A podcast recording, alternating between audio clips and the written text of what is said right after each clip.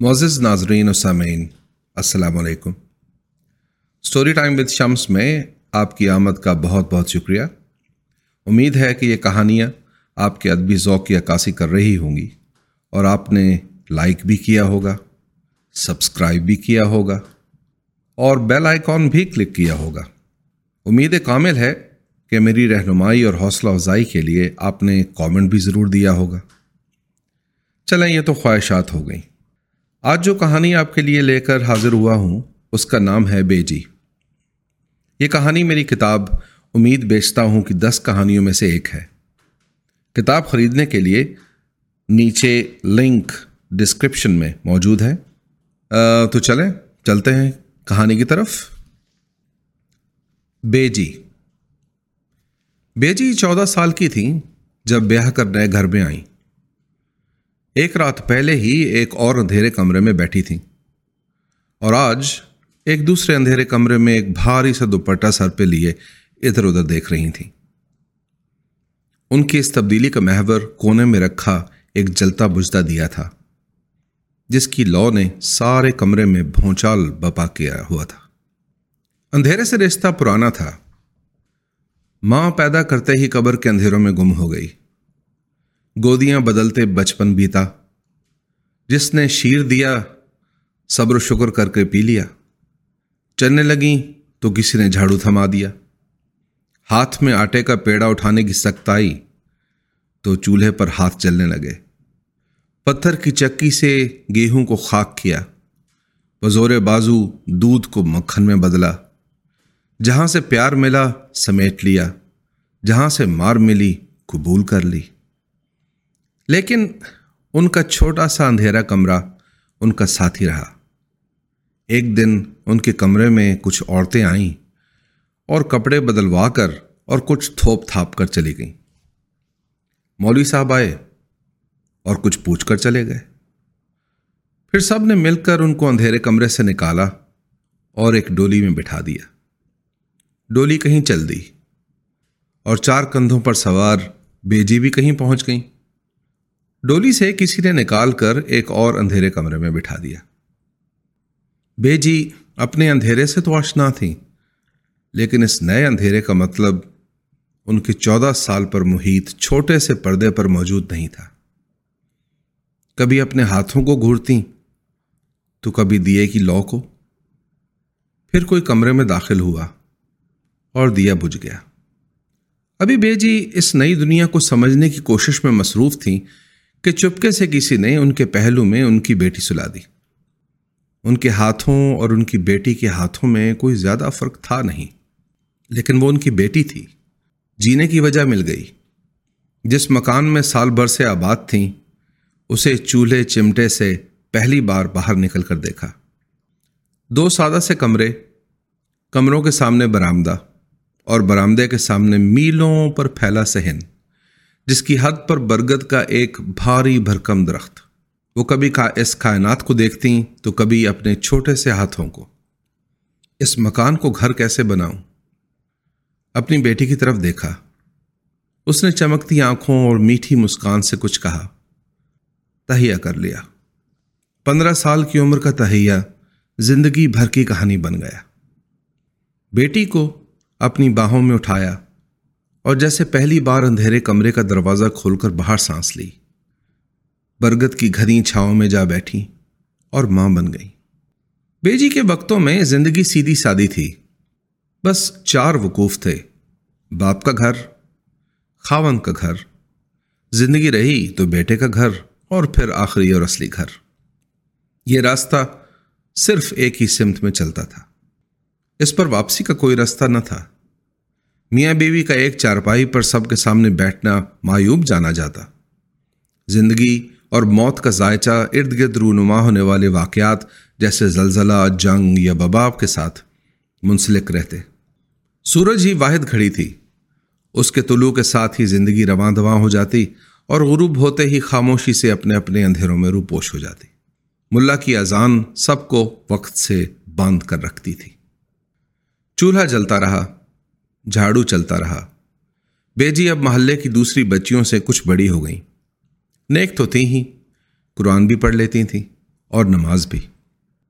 انہیں پکی روٹی بھی پوری یاد تھی، محلے میں ان کی کافی عزت تھی۔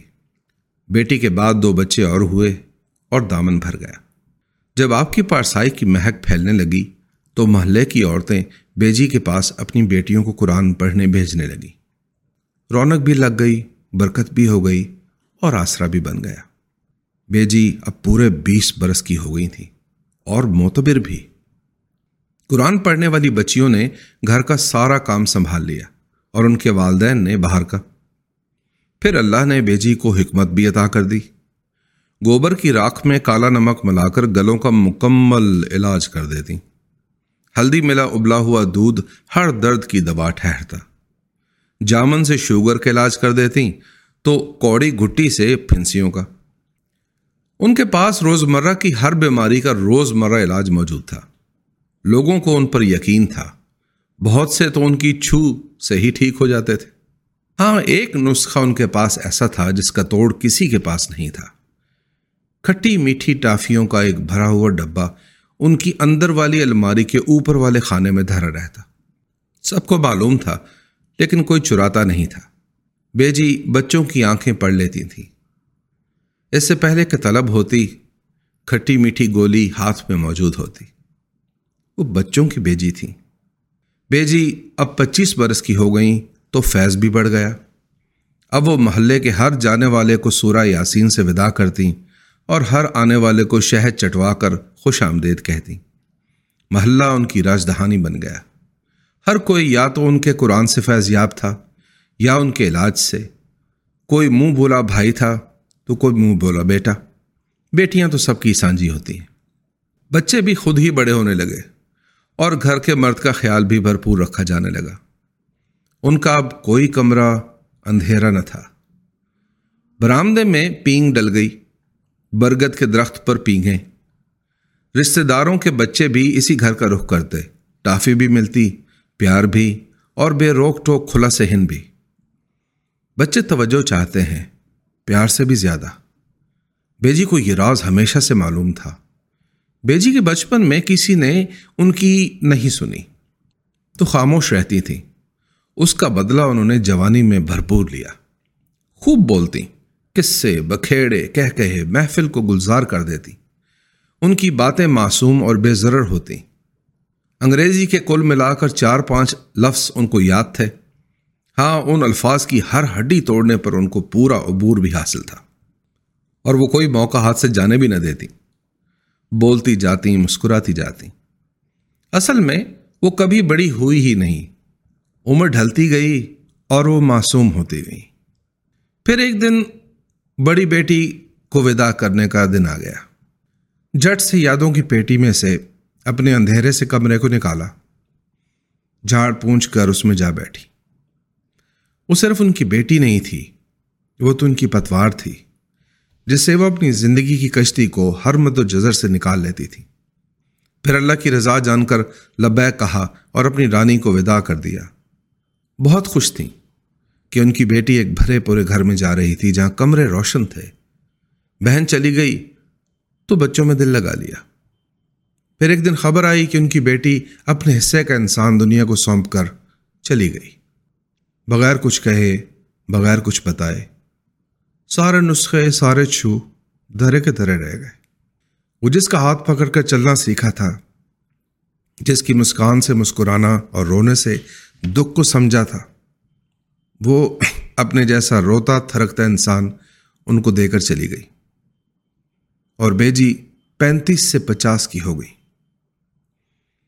بہت عرصہ لگا ان کو اپنے آپ کو یقین دلوانے میں، لیکن انہوں نے دل سے اس حقیقت کو کبھی قبول کیا نہیں۔ بچے بڑے اور پھر بہت بڑے ہو گئے۔ گھر کے مرد جس خاموشی سے زندگی میں آئے تھے اسی خاموشی سے ایک دن چلے گئے۔